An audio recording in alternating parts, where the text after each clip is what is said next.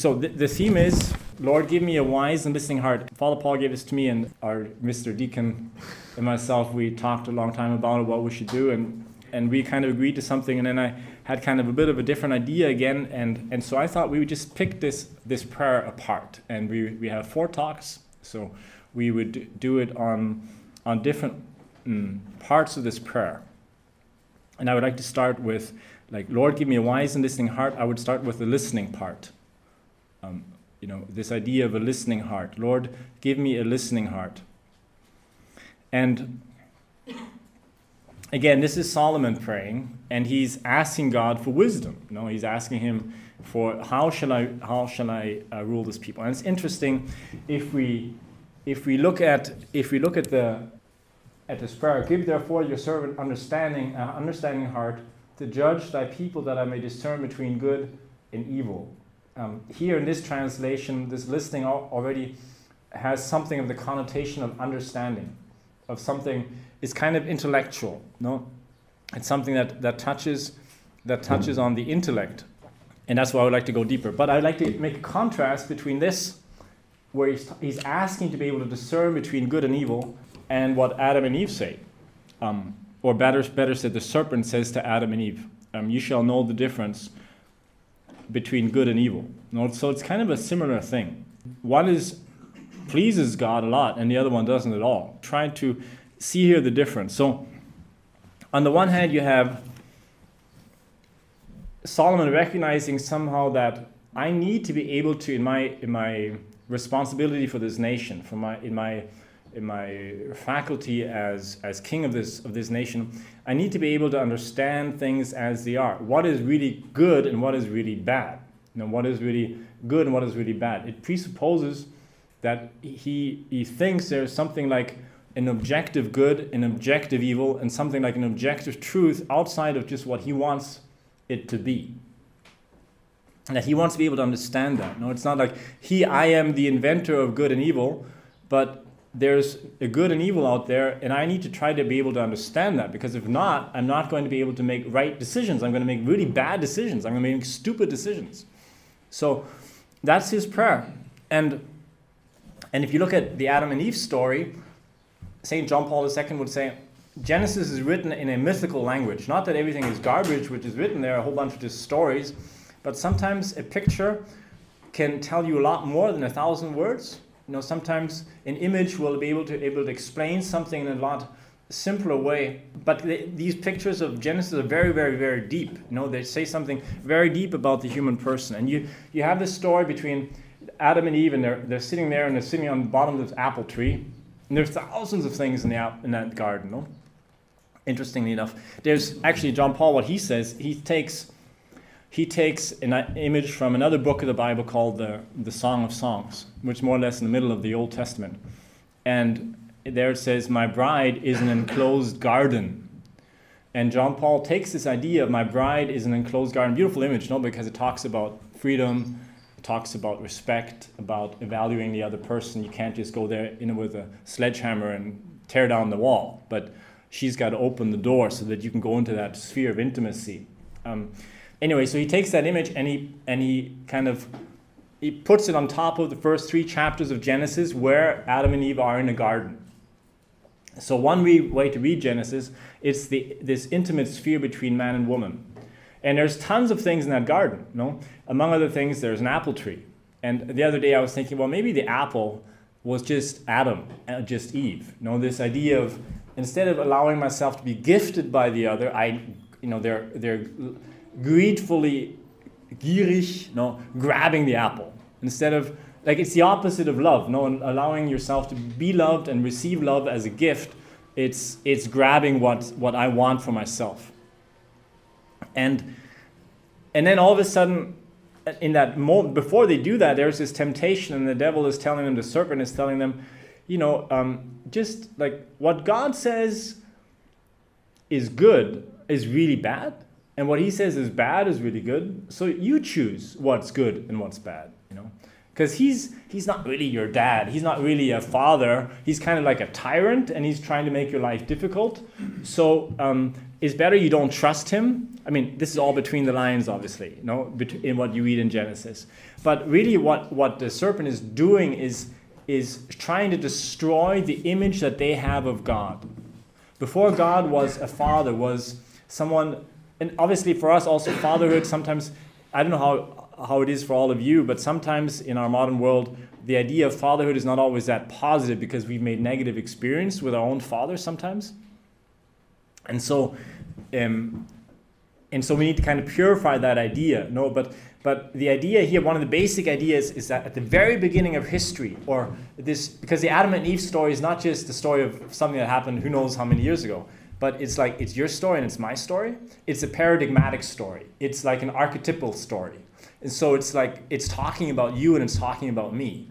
And, and one of the biggest temptations for the human person right at the beginning of history is, is to see God not as somebody who's a giver of gifts, not somebody who's there for the flourishing of the human person, but he's trying to just make us miserable. No, he's kind of a he's he's kind of on the other side. He's kind of the bad guy in the story.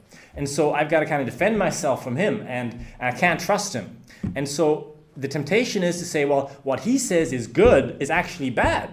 And what he says is bad is actually good. So it's actually the temptation is to call God a liar in a certain way. You know? And you think about that's what happens every time we sin. When we sin is nothing else but like misusing our freedom. And and that's what happens is that you know I, I, somebody like this his voice might says that don't tell this lie. And but when I tell it, what I'm actually saying in practice is, well, no, it's good to lie right now. If not, I wouldn't do it. Right? I mean afterwards, maybe I'm mad at myself. Why did I do that? No, why did I trust that? But at the end of the day, every sin is, the, is always that. It's always a lack of trust that what God says is good is really good, and what God says is bad is really bad. No, it's a lack of, of confidence in this, in this relationship. So, what the serpent tries to do is he tries to sunder the relationship between the father and his children in his, in this, fa- in this family. He, and that's what he always does. He, the diabolos in Greek comes from division. He always tries to divide things. You know, he tries to separate, he tries to destroy. And so at the very beginning, we see this, this temptation to, um, kind of, yeah, not trust that what God says object, is objectively true for you is, is really so. Um, now, I'd like to hopefully this doesn't get too philosophical. We're going to try and make this practical at the end, you know. But, but um, and please do give feedback, you know, like in the pauses or write something or tell Father or Mr. Deacon Wolfgang, Deacon Wolfgang, you know? or Wolfgang or a Wolfgang or whatever. you know, um, English speakers usually have a really hard t- time to say that word, but. Um,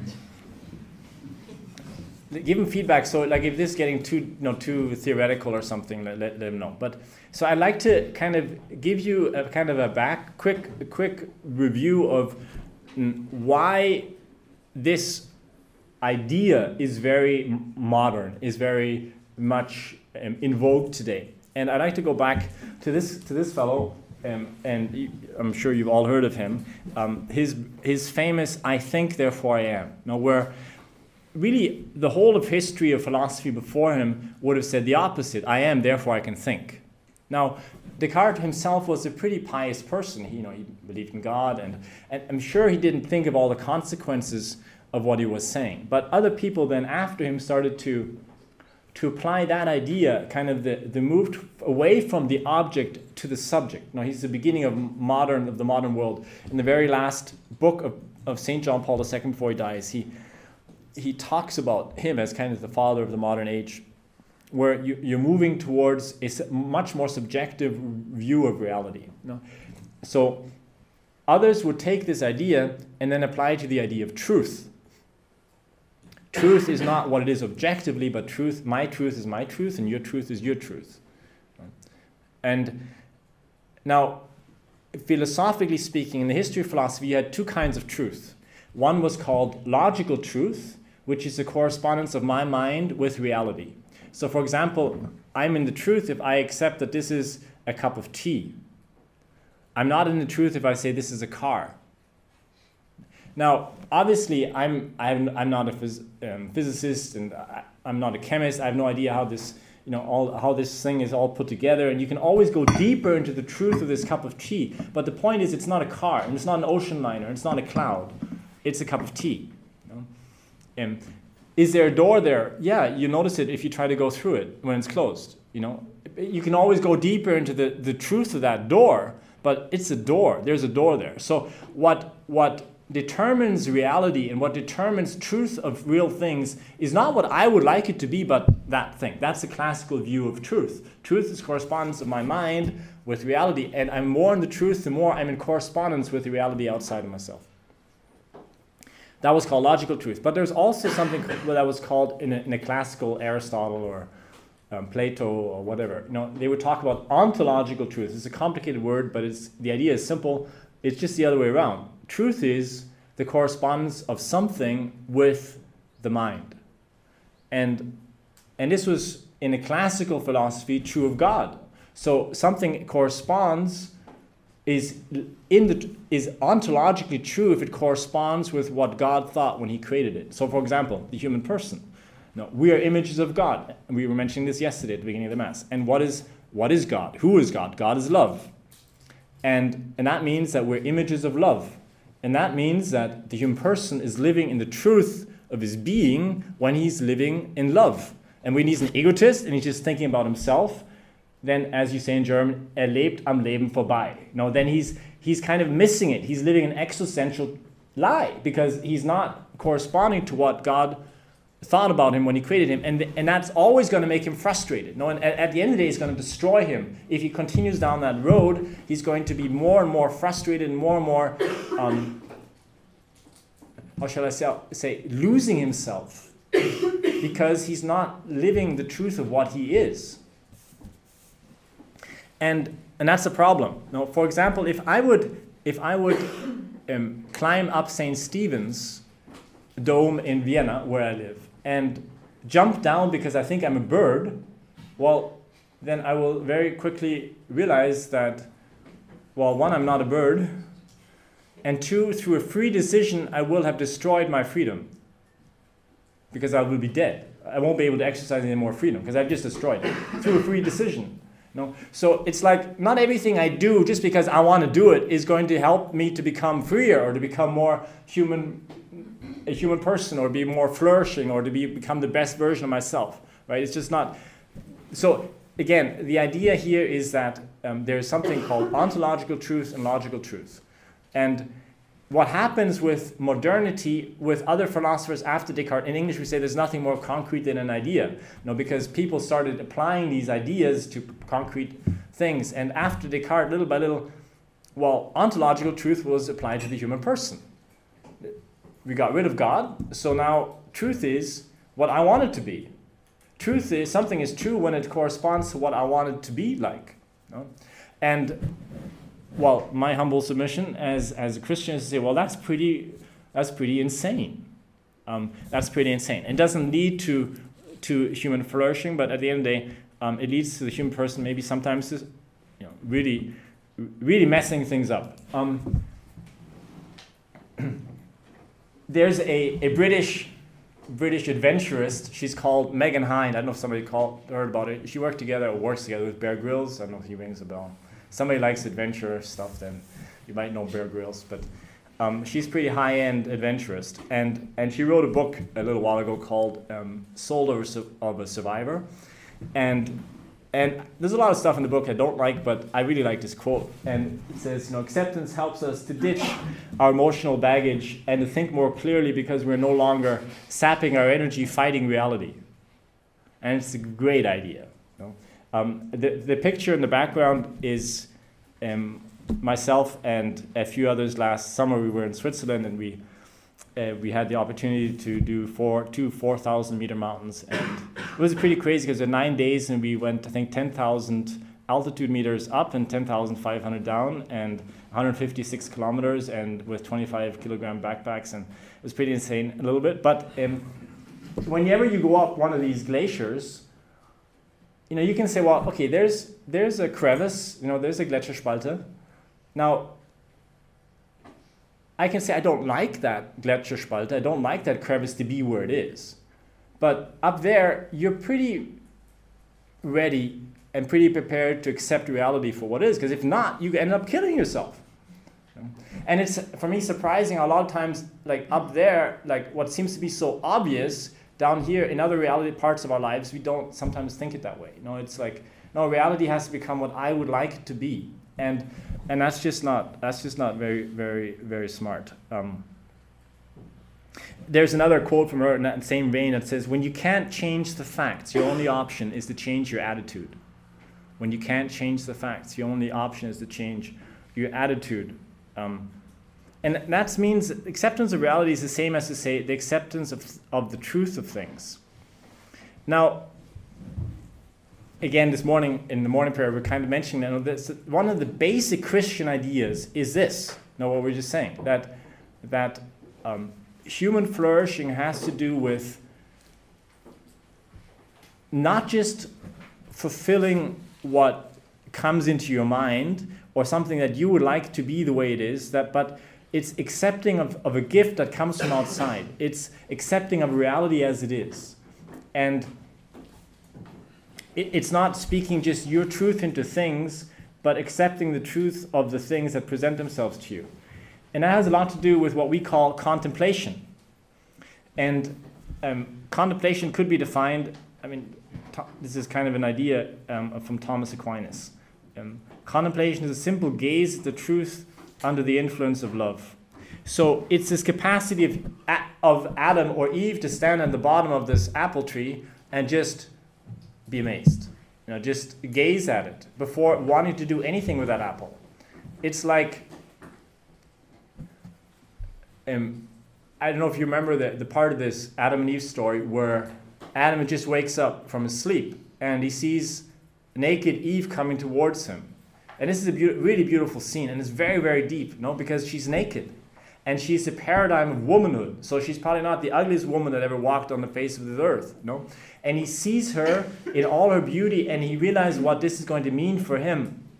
And what's his reaction? Hey man, that's pretty cool. No, that's not what he says. He says, This finally is bone of my bones, flesh of my flesh. In other words, of course, he sees the differences between his body and her body. And he, of course, he realizes what that's going to mean for him. But his first reaction is not, how can, you know, so many body parts is going to give me my satisfaction? But what he's capable of seeing is through her body to see her, to see her herself. You know? Um, and that's something very, very beautiful. I remember just shortly talking to someone who was um, talking to this um, kind of well known photographer, and he was taking pictures of, of some pretty rundown people, let's say. Very, very interesting pictures. And, and you know, the question for him was, look, what, what, like, what is your reaction when you, when, when you, when you see a person like that? You know, um, do you call that beautiful? Is that beautiful? And then he was like, he had to think for a moment. You know, and he says, um, and, and he says, actually, I didn't even think about that. I was just, I, I just saw Jamie. You know? And I thought that was very beautiful because he was capable of seeing the person and not just what that person was going to mean for him or that or that um, that kind of reaction and that and the exterior part of the person. I don't know if you're, you're getting what I'm trying to say. Is is that there's kind of this gaze of love which comes from my heart, which helps me to see things in a in a deeper way than if I would just see them in like in an, in a with this with this wanting to grab the apple attitude because this wanting to grab the apple attitude really reduces my vision. No, I don't really see reality anymore, but I only see reality in, insofar that it serves me. And contemplation helps us to see the truth of things. It and that needs and we're going to talk about that the next um, the next talk. But obviously, that needs a certain amount of interior freedom to be able to do that um, and to live in that way. Um, now, when we're talking about this idea of contemplation, I think there's different areas we need to learn how to to see things that way. And first of all, it's in regard to ourselves.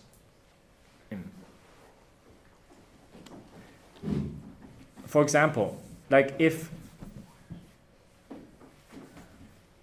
typical thing that happens. No, I don't know. Like the the parents, the child was two or three years old, and the parents had to go away for the weekend, and somebody else had to take care of the kids, and there was no bad intention after that. But all of a sudden, the child, as it's growing up, has this kind of this this feeling. Oh, I don't. I'm not good for anything, or I will always be alone, or there's these certain sentences that come up that like that. What happened causes a certain wound in my heart, and that causes certain almost like dogmatic sentences to come up. I'm not good enough. I'm not beautiful enough. I'm never gonna f- find someone. I'm lonely, um, and and that's not the truth of things, but that's what I think it is that way because of what had happened, because of this wound which happened. And contemplation, what it ha- helps me to do is to see myself, first of all, as God sees me. To, he, to see myself with that, that image of, of, of what He sees when He sees me. For example, when I entered the monastery, I left the church, ich bin aus der Kirche ausgetreten, when I was 18. I wasn't gone for long, and obviously I'm back, as you can see. But um, when I came back and I entered the, the monastery, I mean, it wasn't total chaos, but like there was, it was not so easy to get you know accustomed to things. And I remember there was one of the the people in charge, one of the priests in charge. Um, that really impressed me because I could see that he really believed in me, um, and he saw something in me that I couldn't see, and that was like super inspiring. I don't know if you've made an experience like that. No, when you realize that there's somebody, like through the eyes of someone else, you start to see yourself deeper in a, in a new way that you haven't been able to see yourself before, and if you take that and apply it to God, well, that's, you know, it, it, it's just infinitely more because each one of us, our deepest definition, understood as a, from a Christian perspective, is that we're gifts of God for the world. That's what our deepest definition is. Is we are um, we are His images of love. We are entering into this into this logic of, of self-giving of God for the world. So he each one of us has a certain gift, has a certain series of gifts, has a certain um, something to give to the world. And that's something beautiful and great and wonderful. And, and a lot of times, because of things that happen, because of expectations of others, because of encountering my own weakness and making mistakes, I kind of lose sight of that vision and I start, of, I start to think of myself less than what I am. And um, that's, I don't know how it is for the ladies. I notice a lot of times for the guys, it's, you know, we seem so strong and we know what we want and we're so self sure. But I know a lot of guys that are really, really, really questioning their, themselves if they're good enough, if they're going to make it, if they're going to. You know, there's so much self doubt um, because we stop seeing ourselves as God sees us. And we stop losing to have that capacity of having that attitude of contemplation and seeing ourselves for who we are. And not just for what we do. You know a lot of times i think this is also another consequence of this modern view of of the human person. We are my value depends on what i do instead of who i am. You know german the german um, economy loses between 1 and 4 billion euros a year because of burnout depending what on what study you read. You know? and that's a complicated theme burnout i know.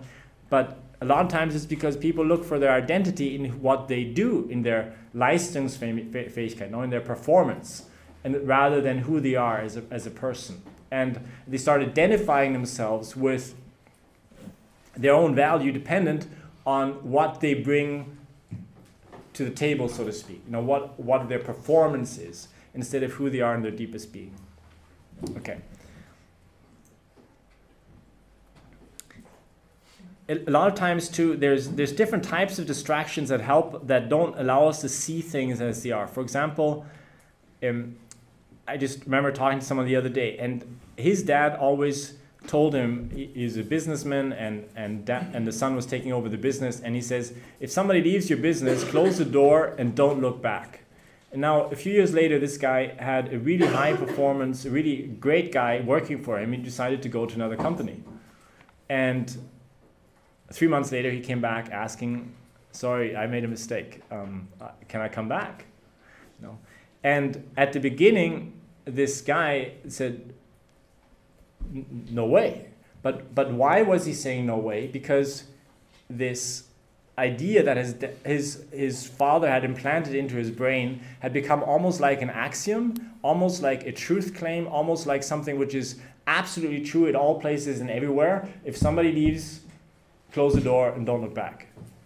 And that was distracting him. I think in English you call this, starting to find a term for this called white distraction like this kind of distraction from the truth of things because it's not the truth of things but there's something there that that hinders me from seeing things as they are and usually they're one of three things it's either um, we call this in classical terms old fashioned maybe a little bit pride sensuality or, or vanity and also the three temptations that christ had when he was on top of the mountain if you remember and, and the first temptation is to look for my identity in what I have instead of who I who I am. No, so it's it's it's more um, the person who who needs things and who thinks because he has certain things he is somebody, and that's that temptation of materialism or which sometimes can be also interiorly. So it's it's for example it's to look for my identity in how I feel instead of who I am.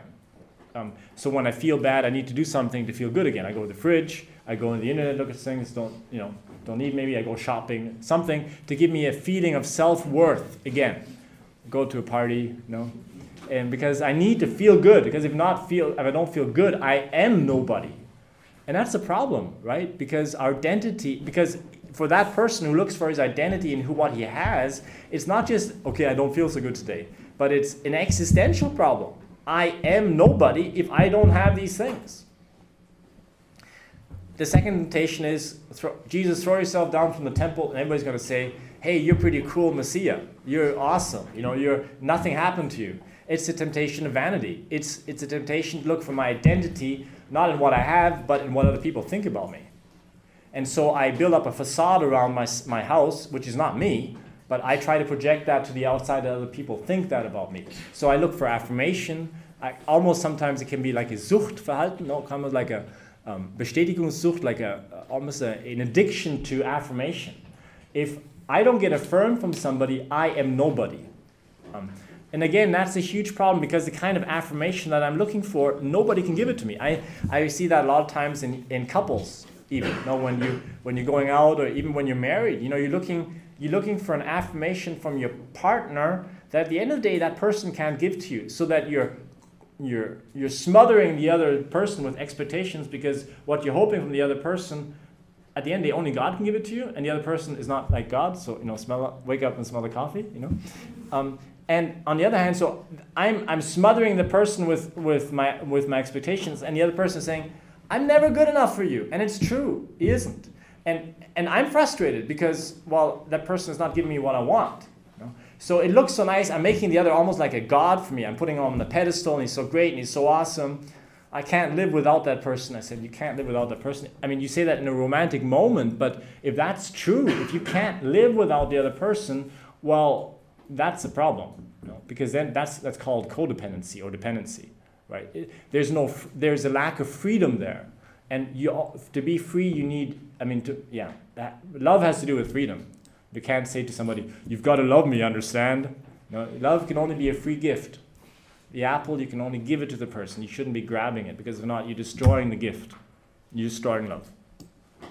Um, and then the third temptation from from as we see is the devil comes up to jesus and says again these are paradigmatic temptations. You know, it's like a it's an archetypal type of temptation. This is like, again, our story. It's my story, not just the story of Jesus.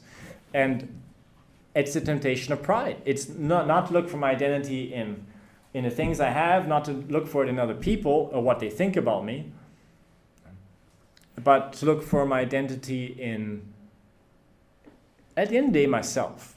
Um, fall down and I will give you control over everything. It's, a, it's somehow to think that if I've got control, um, I'm somebody. No, it's this. It's more than looking for my identity in myself. It's looking for my identity in what I'm capable of doing. So now I'm putting myself on the pedestal. And the scriptures say, the Bible says, the just man falls seven times a day. So at least seven times a day, that image I have of myself goes explodes into a thousand pieces because I realize I'm not that person I would like to be. I've, I've got limitations. I'm not God either. And so what happens is on the other, this is pride. You know, I'm looking for my for my my identity in what I'm capable of doing in my performance capability in my Leistungsfähigkeit. and on the other hand, though, the prideful person very often is extremely frustrated, above all with himself. And this is so dangerous because that oh I'm so terrible. I'm you know we start we part we put our our favorite song in our on our playlist and, and load it up to Spotify and it's called How Terrible I Am. You know, in those moments, you know, and then we're frustrated with ourselves and we we we we close the windows and the window shades and turn off the lights and we start having a party of self-pity, a, a pity party. And and it is like Jesus is standing at the door of our hearts and, and trying to call, hello, um, you, I mean, I'm exaggerating a little bit, but more or less, you know, just saying, can you just for a second not think about yourself, please? No, because frustration with ourselves is uh, very often a sign of pride. I can't accept the fact that I'm not God. I make mistakes. So those three things are kind of a big problem when it comes to um, seeing the truth of real things, of th- seeing things as they are. And those things then end up driving us to make really bad decisions because we're not seeing things as they are. They, they end up driving us to walk right into a crevice in our lives, you know, into a Gletscherspalt. And, and that's like not good. So it's good to be able to see what is, what is like the smog in my life, you know, what is not allowing me to see. And, and usually one of those three things I mentioned, usually one of them is a bit more, um, we, all, we all have all three of those things, but usually one of them is a bit more um, marked than, than the others, and it's, it's, it's not bad to be able to understand that about oneself. Okay. Um, there's an idea from Edith Stein where she says, oh, this is in German now, I'm just realizing. Basically, what she's saying is if you just look at yourself, um, this turning around yourself is it's not enough. You know, the more you enter into yourself, the more you end up meeting nothingness. There's an idea from Karl Valentin, which is kind of the same. He says, um, jemand sagte mir, ich sollte mal in mir gehen und ich antwortete, da war ich schon, da war nicht viel los. Like somebody told me to go in, into myself and I answered, well, I was there already, there wasn't much happening. Because the human person, his deepest, again, his deepest identity is to be a child of God. It's to be in relationship.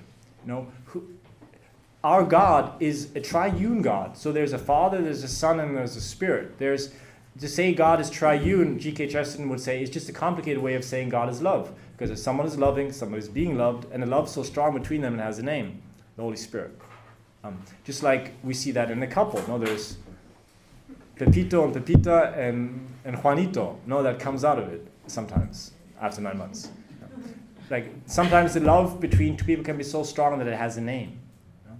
And to, God is relationship. That's his deepest. That's his deepest essence. Um, the only thing that distinguishes the three, three persons from each other is their relationship to the other. Their total Father is total self-giving to the Son. The Son is total orientation towards the Father, and we're images of that. So trying to just live for oneself, like this idea of life is about me, is um, it it couldn't be more contrary to the Christian idea. You know? This 1968 Woodstock rock concert motto: um, "If it feels good, do it." You know, put yourself in the center of your life. Um, like realize yourself. That's not at all a Christian worldview. It's, it couldn't be more diametrically opposed. Life is not about you. And because our calling, our deepest calling, and I think all of us sense that somewhere in the deepest yearning of our hearts is, is to live a life of love, of being able to give oneself and being able to receive love. And, and that's our deepest calling. And, and so just you know, turning around ourselves and just looking introspection, um, at the end of the day, it's going to end up with, with nothingness. And it leads to life of emptiness.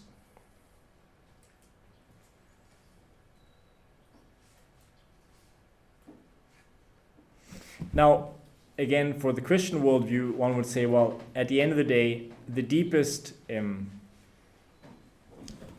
the deepest answer to that yearning for a relationship um, is it's God who gives that to us. Um, it's it's His absolute love, His absolute affirmation of our lives in saying, "I'm going to affirm your life even beyond death." Um, that gives meaning to our lives. That gives purpose to our lives.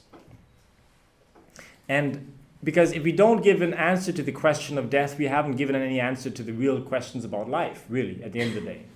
Um, if at the end of the day, if there is no future, then what we do right now is pretty meaningless. You know? If at the end of the day, everything we do is going to end up in a big graveyard anyway, the whole universe is going to end up in some graveyard somewhere, um, then what I do right now is pretty senseless.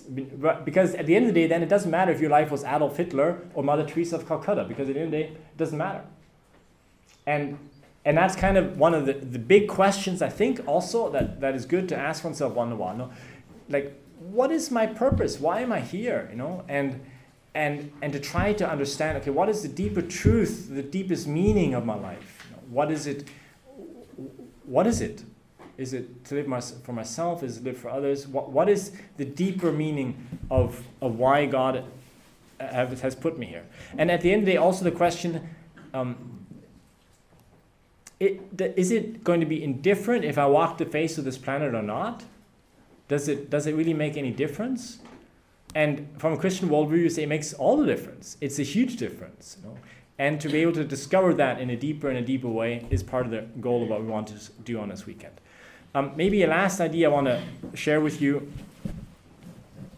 um, before we go into small groups is, is this idea of responsibility.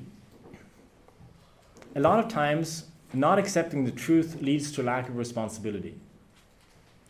Um, like there's another another quote here I have from Megan Hine. I wanted that says kind of the same idea. As long as you feel sorry for yourself or see yourself as a victim of circumstance, you won't be in a position to solve your problems. No, not taking responsibility for my life. I remember one of my fellow brothers when he, he came to us and he was doing kind of practica, like kind of a, an apprenticeship. Um, this was many years ago. And today he's a, he's a wonderful priest and a wonderful legionary, but at the beginning he had a long way to go because he was incapable of taking responsibility for things. No, everything else was always at fault. Um, the, cu- the culture, the city I'm working in, the people I'm working with, the people in my community, the weather, the food, you know, everything else was responsible, but he could never take responsibility for his own action. And that's a sign of immaturity, right? Not wanting to, to face reality as it is. And that leads to a lack of meaning. Responsibility and meaning are very closely connected. And that's why responsibility and truth are very closely connected. To recognize things as they are leads to um, leads to, responsibility. to responsibility.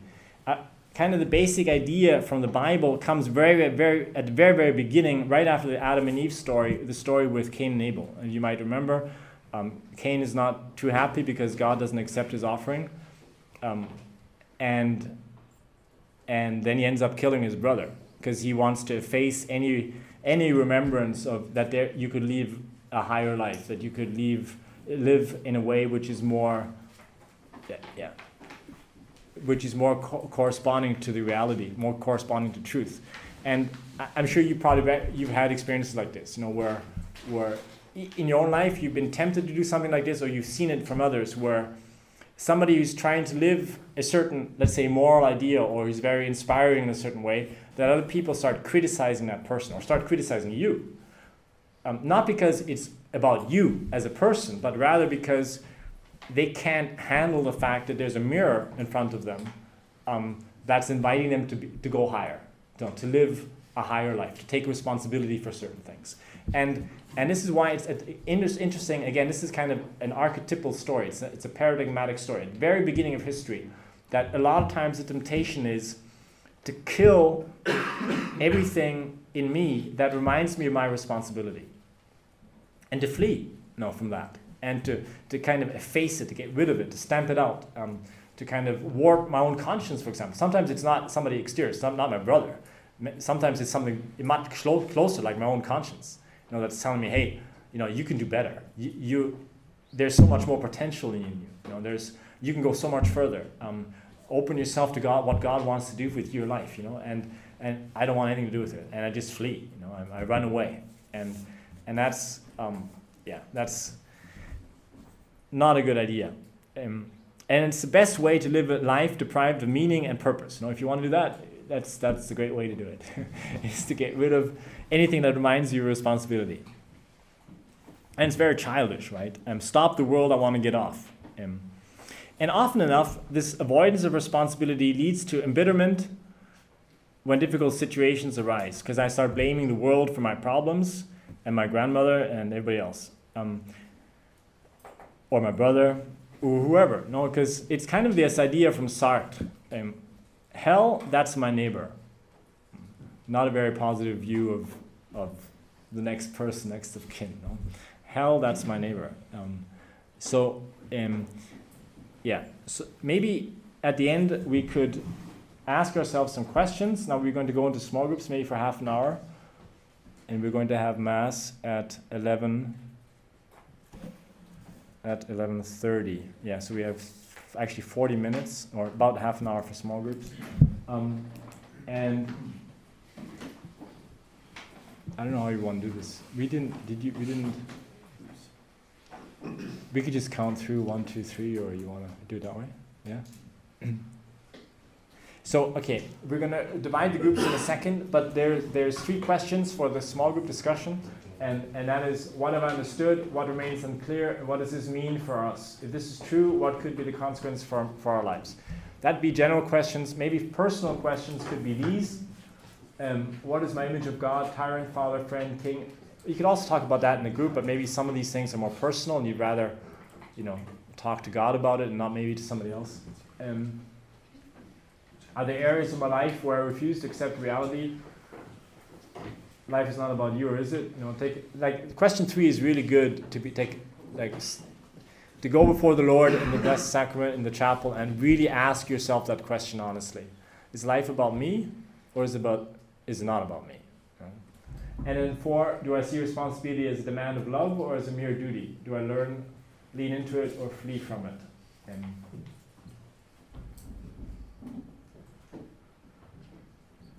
this, this last idea I think also is important because, especially in the German speaking world, I notice we're very much influenced um, by the thinking of, of Kant, of duty for the sake of duty. You know? Um, I can't have chocolate during Lent. Why? Because it's Lent.